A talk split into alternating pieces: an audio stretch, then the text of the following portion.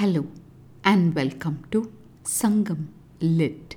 This is Nandini Karky, and in this episode, we perceive how the time of the day changes its nature in the mind of a maiden as portrayed in Sangam literary work Kurundogai 386, penned by Velli Veethiyar.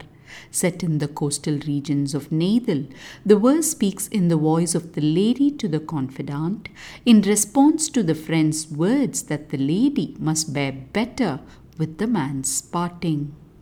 வெண்மணல் விரிந்த வீததை காணில் தன்னன் துறைவன் தனவா ஊங்கே வாழ் இளை மகளிர் விளவு அணி கூட்டும் மாலையோ அறிவேன் மண்ணே மாலை நிலம் பரந்தன்ன புன்கனோடு புலம்பு உடைத்து ஆகுதல் அறியேன் யானே I knew not such an evening exists, says a voice in this verse.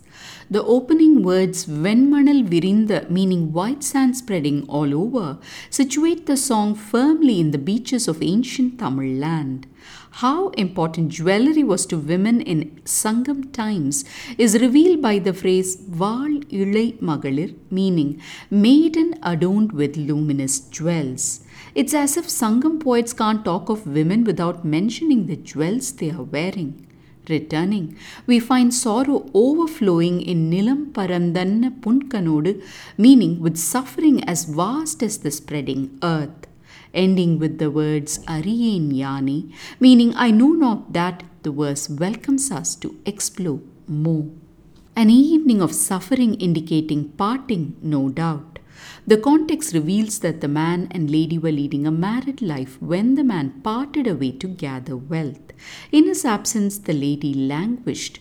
Worrying about her friend's health, the confidant advises the lady to bear better with the man's parting. In response to the confidant's words of advice, the lady says, The seashore grove spreads on white sands filled densely with fallen flowers in the moist shores of the Lord. When I was not separated from him, I only knew of evenings when maiden adorned with shining jewels added beauty to the festivities that an evening is one filled with suffering as vast as the land, and one brimming with loneliness I knew not then. With these words, the lady expresses her inability to bear with the man's parting when dusk sets in. Time to explore the nuances.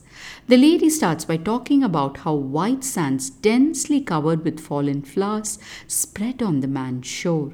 After that description of his land, she talks about the evening she knew in the past. This was when women who wear glowing jewels would decorate themselves and their houses for the festival happening in town. Perhaps the lady too was one of them who had feelings of joy and celebration then. At that time, she never knew that an evening could be filled with sorrow as vast as the earth itself and would be one to torment her with loneliness the lady concludes. The question the lady puts forth is How come I never knew that the evening would be like this? She means to ask the confidant, How do you expect me to bear with his parting when the evening has changed its nature from one of elation to that of despair?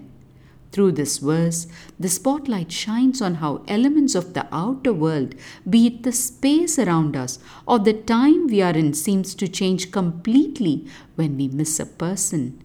Those same places and the same time that gave so much joy when in the presence of a beloved becomes a space and time of sorrow in their absence a gratefulness for what was, and a hope for what can be are the only antidotes to this affliction of pining in parting.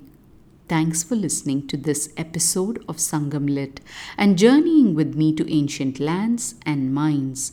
Please visit nandinikarky.com to share your thoughts and do spread the word about Sangam Lit.